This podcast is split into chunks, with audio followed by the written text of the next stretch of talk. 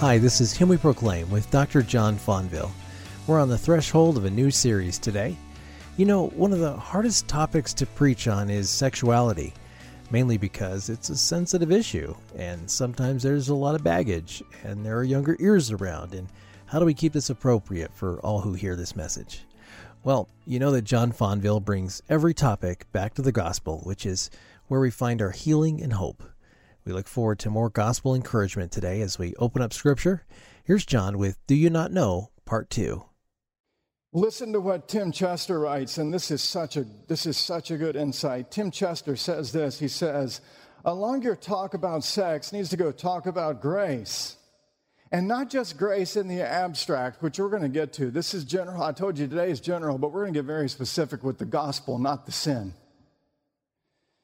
We need to talk about grace, not in the abstract, but the grace of God in the death of Christ. Christ dies in our place, burying our guilt, so that there is now no more condemnation for those who are in Christ Jesus. There is no condemnation for porn users. That's some of you here this morning because these statistics tell us so. There's no condemnation for adulterers, sexual fanaticists who are in Christ Jesus. This is not being soft on sin. Quite the opposite. It takes sin so seriously that the only remedy is the death of the eternal Son of God. That's very serious. Look at the cross, look at the cross, and see what God thinks of your sin. The death of his own son is the only act that can atone for what you have done. But in the act is grace and love and forgiveness and adoption. There is no condemnation. Churches are full of people desperately trying to self atone for their lust, desperately trying to sort themselves out, desperately trying to prove that they're good enough for God. And our message must be it is finished. Christ has done it all. And so this leads us to one final introductory point. All of us are deficient in our knowledge of the gospel and its implications for our lives. And the reason I know that is not only because of experience, but by inspired scripture. The Apostle Paul in the book of 1 Corinthians asks this question Do you not know 10 times? Six of those 10 occurrences are in chapter 6, and four of those questions are in relationship to this particular sin. The great 17th century gospel preacher Ralph Erskine, who is my favorite person to read from the 17th century, he said this quote they that think they know the gospel well enough bewray reveal their ignorance. I'm just going to read that again so in case you missed it. They that think they know the gospel well enough reveal their ignorance. No man can be too evangelical. That means gospel saturated centered however you want to call it you can never be too gospel centered because it will take all your lifetime to get a legalistic disposition destroyed. I love that quote. That's one of the greatest quotes I've ever found reading from the 17th century. Paul reveals in this passage in 1 Corinthians chapter 6 that the problem with the Corinthian believers was that they didn't really know the gospel and its implications for the specific sin that they were dealing with. That was their problem. Paul asks this question over and over Do you not know? Do you not know? This question is intended to draw the Corinthians' attention to a cardinal truth of the Christian faith that ought to be self evident to them and not escape their thinking, which is the same for you and me. What should not have escaped the Corinthians' thinking and what should not escape your thinking in this area of sin is the gospel and its implications for living a sexually pure life. Do you not know that the gospel is what leads to a sexually pure moral life? You don't know that. I don't know that. But we're going to learn together from this passage because Paul is going to be, he's going to be like a laser with the gospel, and he is going to just take, listen to what he does. Because the Corinthians didn't know this was true, Paul will appeal, to, will appeal to specific gospel truths and their implications, such as this. The doctrine of regeneration. The doctrine of sanctification, the doctrine of justification, the doctrine of resurrection, the doctrine of union with Christ, the doctrine of redemption on the cross, and the gift of the Holy Spirit, which is the fruit of the gospel, as the remedy for the Corinthian sexual immorality. Now, I just, if we took a survey, I wonder how many of you have ever picked up a book and, and read with this particular sentence how regeneration, monergistic regeneration, sanctification, justification, resurrection, union with Christ, redemption, and the fruit of the indwelling of the Holy Spirit. I wonder how many of you ever read a book that said those doctrines of theology is what leads to a morally pure life? I would begin to think none of you. Not explicitly like this. This is exactly what Paul is going to show us in 1 Corinthians chapter 6. Paul's concern in chapter 6 and chapter 5, where he starts this whole conversation, we'll see that in the weeks ahead. But Paul's concern in chapter 6, in fact, his concern in the whole book, is to set forth, listen carefully, here's his concern it is to set forth a gospel centered vision of community in the church. That sound familiar? Make the gospel paramount in all things. Throughout his arguments in the book of 1 Corinthians, Paul is not only concerned for the welfare of the individual, he's also concerned for the welfare of the church and the community. Paul, listen, the failure of the Corinthian church to act according to gospel centered ways was damaging the church's unity and it was damaging the church's witness to the world. And so Paul says that this lack of gospel centrality brings reproach upon Christ and his gospel. And so Paul is addressing the failure of the church to be the church, who they really are in Christ. As what we're going to see Paul doing is, Paul is calling the church to be who they are. Live lives commensurate with who you are now in Christ. They were suffering an identity crisis. They didn't know who they were. There were some things they did not know. Do you not know? Do you not know? Do you not know? It's all over the book. Do you not know? And no, they didn't know, and you don't know, and I don't know, and we need to know. The reason for the sexual failure in the church was because of the ways of the world, their pagan past, had infiltrated back, had crept back into their life, and it had replaced the centrality of the gospel and its ethical implications for the church's life and ministry. That was the problem. And so listen to this Bible teacher. He says, as before, referring back to chapter 5, verse 1 to chapter 6, verse 11, which we'll come to later. But he says, as before, the gospel is at stake. Not simply the resolution of an ethical question. And that is the exact opposite of how churches teach on this subject. It is always an ethical question with the gospel tacked on somewhere at the very end.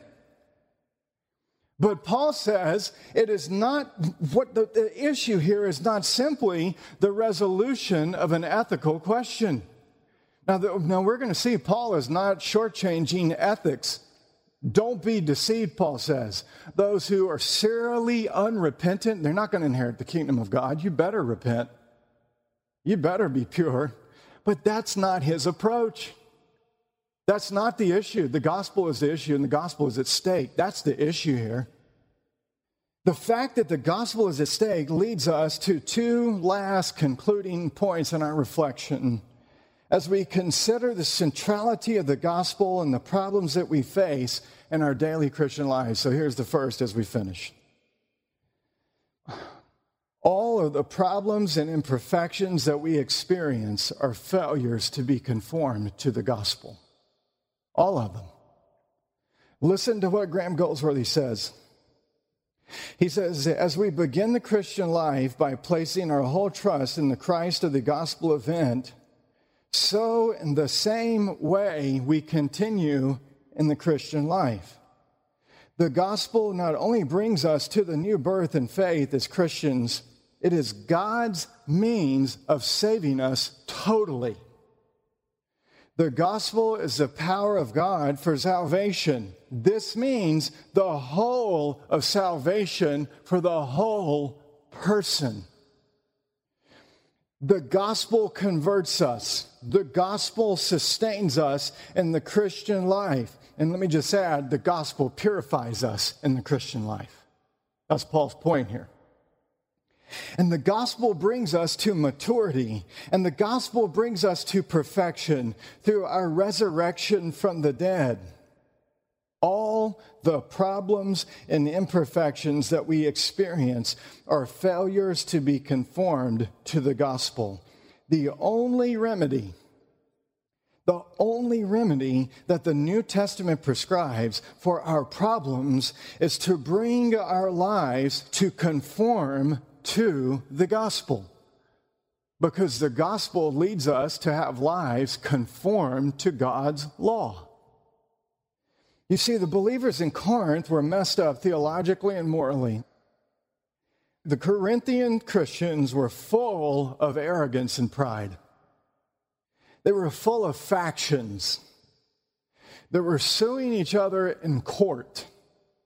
They were tolerant of gross sexual immorality and erecting theological arguments in defense of it. That's what we're going to see in 1 Corinthians 6. They abused their freedom in Christ to an extreme. They corrupted the Lord's Supper. They misused spiritual gifts. They lacked love for each other and they were utterly confused about the doctrine of the resurrection, which is the highest hope of the gospel. And you know what? In each case in this letter, you know what Paul does to address it? He interweaves law and gospel, but the gospel is always predominant. The law's there, and, and he doesn't shortchange it, and we're going to see it. It has a powerful place for us, and we'll, we'll see that. But in every case, Paul's strategy, you know what his pastoral strategy was? Weave together law and gospel, but lots of gospel to point the believers back to it and its implications in every specific instance. If it was factions, here's the gospel and here's how the gospel applies to it. If it's suing each other in court, here's the gospel and here's how it applies to it. If it's sexual immorality, here's the gospel and here's implications and how it applies to it. If it's lack of love and abusing spiritual gifts in the Lord's Supper, here's the gospel and here's how you approach it. If it's the doctrine of resurrection, here's a whole chapter, the biggest chapter in the Bible, on the true doctrine of the resurrection. This is always Paul's strategy. This is always Paul's pastoral strategy for dealing with sinners in the church. He's calling on these believers who have trusted in Christ to act in accordance with their new identity. And the problem is, as they were having an identity crisis, they didn't know who they were. And so, listen what this writer says. He says, For all their so called knowledge, the Christians at Corinth had lost sight of the centrality of Jesus Christ, the controlling power of the Holy Spirit, and the transforming experience of having been called and saved by God. They didn't know this. Second, never assume that you know the gospel and its implications for your life. Never assume that. The gospel is so odd, it is so against the grain of our natural inclinations that nothing less, listen, than a miracle is required for hearing it and applying it in our life. Learning to live a gospel driven life, the true way of godliness, requires double the work. Walter Marshall in the 17th century, who's one of my other favorite authors from the 17th century, Listen to what he said to his church. He says, concerning how to live according to the implications of the gospel for your life. He says, on the one hand, you have to unlearn many of your old deep rooted notions of how to become godly. On the other hand, you must pray earnestly to the Lord to teach you the true way of godliness. And he quotes Psalm 119, 5 and 33. Teach me, O Lord, the way of your statutes, and then I shall keep them to the end. And then Paul prays this, may the Lord direct your hearts into the love of God. 2 Thessalonians chapter 3 verse 5. You see, we're just prone to revert back to our old ways unless we are constantly driven out of ourselves by the Holy Spirit through the ministry of word and sacrament. And this was precisely the problem with the Corinthian believers. Instead of growing and bringing their lives into conformity with the ethics of the gospel and the ethics of the kingdom of God, they were still being influenced by the ethics of the kingdom of man, their pagan past. And Paul says, But you have been delivered from your pagan past, but such are some of you. But so now that you have been washed and sanctified and justified, he's saying to them, live lives commensurate with your new status as a citizen of the kingdom of God. This is who you are. And so, Paul, it's interesting, he doesn't give anywhere in chapter 6, he doesn't give anywhere in chapter 5, he doesn't give anywhere in any of his other letters. Listen what he doesn't give. He doesn't give ascetic, moralistic, or exemplary examples and arguments to motivate believers to live pure lives. Nowhere. In fact, he condemns them. Many of you know this from personal experience, and it goes like this You have been given endless rules, vows, software filters, accountability talks, and challenges. Challenges to be like Joseph, challenges to not be like Samson, who they call a he man with a she weakness, popping rubber bands every time you have a bad thought on your wrist. And the list just goes on and on and on and on and on ad nauseum in the church. And however spiritual these approaches appear, you know what they do? They actually promote self confidence rather than Christ confidence. And, and, and, in and of themselves, they're totally powerless to do anything about the flaming desires of your heart. How do I know that? Listen to Paul, Colossians chapter 2, verse 23. Ascetic practices, popping rubber bands, that's asceticism. These, Paul says, indeed have an appearance of wisdom. Boy, it looks so spiritual, man. You're so committed. you look at the guy's wrist two weeks later, and he's got blisters. These have an appearance of wisdom in promoting self made religion and asceticism and severity to the body, but they are of no value in stopping the indulgence of the flesh. Do you know what the only thing that'll give you hope in stopping the indulgence of your flesh and struggles with this area? It is not following steps, techniques, and principles for sexual purity. The only thing that's going to give you hope is found in knowing the gospel and applying the implications of the gospel to your Christian life, specifically to that sin. And that's it. And there's no other way. This is what Paul teaches and what we're going to see in 1 Corinthians chapter 6. I want to close with a letter that illustrates this exact point that I'm making. I received a letter this past week, and I think most of you, as we finish, will just completely understand this person and where they are. The letter that was sent to me is entitled The Modern Evangelical Remedy for Sexual Sin. That was a great title this person sent me. And so listen to what this person wrote. Quote, No battle has left me more battered, bruised, and frustrated in my Christian walk than sexual sin. For years and years, I received various counsel from people in the church that I would confess my sin to on the right way. He puts it in quotation marks the right way to overcome the temptation. I read books on sexual struggle. I read Christian pamphlets on 10 steps to overcoming sexual temptation. I tried to motivate myself in all kinds of ways, and at one point, even branded myself. Do you hear that? Asceticism? He branded himself with a Bible verse to try and get serious about overcoming my sexual struggle. I think the worst part of my whole struggle was the feeling that I would never be able to get past it. And even more, no one could tell me the means by which I could actually overcome the sin. So here's a few things that I was told to overcome sexual struggle. First, when you're tempted, you have to run like Joseph did from Potiphar's wife. So go run a mile or hop in a cold shower. Second, your problem is you don't have accountability, so you need to find a group of guys that will hold you accountable. Third, every time you look at pornography, you're hurting your future wife.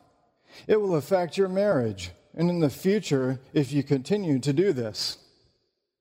Fourth, most of the affairs of the people I know started with pornography, so you just have to stay away from it. Fifth, when you're tempted, go read your Bible or memorize scripture that you quote to yourself in times of temptation. Get on your knees and pray at that moment. Six, try this step by step approach for defeating the struggle. So he was given a step by step approach. Seventh, make a list of all the consequences of sexual sin. Number eight, go to the gym and work out whenever you're tempted. Well, most guys would never leave the gym. Number nine, whenever you blow it, set up an immediate consequence where you have to pay a financial penalty to someone else in your accountability group. This will make you think twice before you give in. I'll set up the account and you guys can just start making contributions. Number 10, last but not least, just try not to think about it so much. Well, that's helpful. You see, the best way to overcome it is to just to focus on God and just don't let your mind go there. Oh, okay. Thank you. This were 10 real life struggles with an individual who was just about on the brink of absolute insanity because of this sin. This is not made up stuff. This is a real person writing their heart to me saying, Help. So I sat this person down, took them through 1 Corinthians chapter 6 for the first time in their life. And so, listen, this is the second part of the letter. Although there were some good points in the ways that people gave me to overcome temptation, there was no power in any of it I know from personal experience, because, it's all capitals, it never helped me. But the gospel, however, has totally altered my perspective. The constant reality that God sees me as if I have never sinned and just as if I have always obeyed has slowly but surely started producing more and more power in my struggle. No one was ever specific enough to explain to me that the only way I would ever deal with my depraved heart was to learn more and more about what Christ did on my behalf. No one ever really clearly explained to me what I had in Christ. Do you not know? I don't know who I am. In short, no one ever taught me to preach the gospel to myself, and whether they meant to or not, they inherently advised me to just simply go back to more law. Most of the remedies I was given were quick fixes. They would deal with the problem temporarily, but it would always resurface because in reality, my issue is one that is burrowed deep in my heart. The gospel, although it is not a quick fix, strikes my struggle at its core and has been truly a freeing experience. I still struggle all the time, but the freedom I have experienced in the gospel has begun producing a genuine, heartfelt desire to refrain from sinning against the Lord. The gospel has begun to give me a power I never understood growing up. Only, and it's on all capitals, only the gospel produces true spiritual growth and holiness. There is no other way. Do you not know this is the question that leads us to moral purity?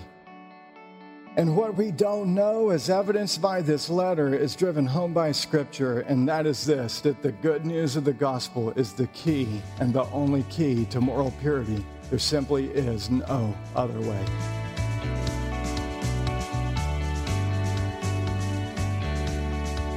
Thanks, John. That's Do You Not Know Part 2. More from this series coming up next time. The mission of Him We Proclaim is to bring you the gospel of good news each weekday and it's our prayer that your heart will be filled with joy and a clear understanding of the gospel and God's Word. If you want to hear a past broadcast, check out our podcast in iTunes or download our app. Just search for Dr. John Fonville in iTunes or Google Play.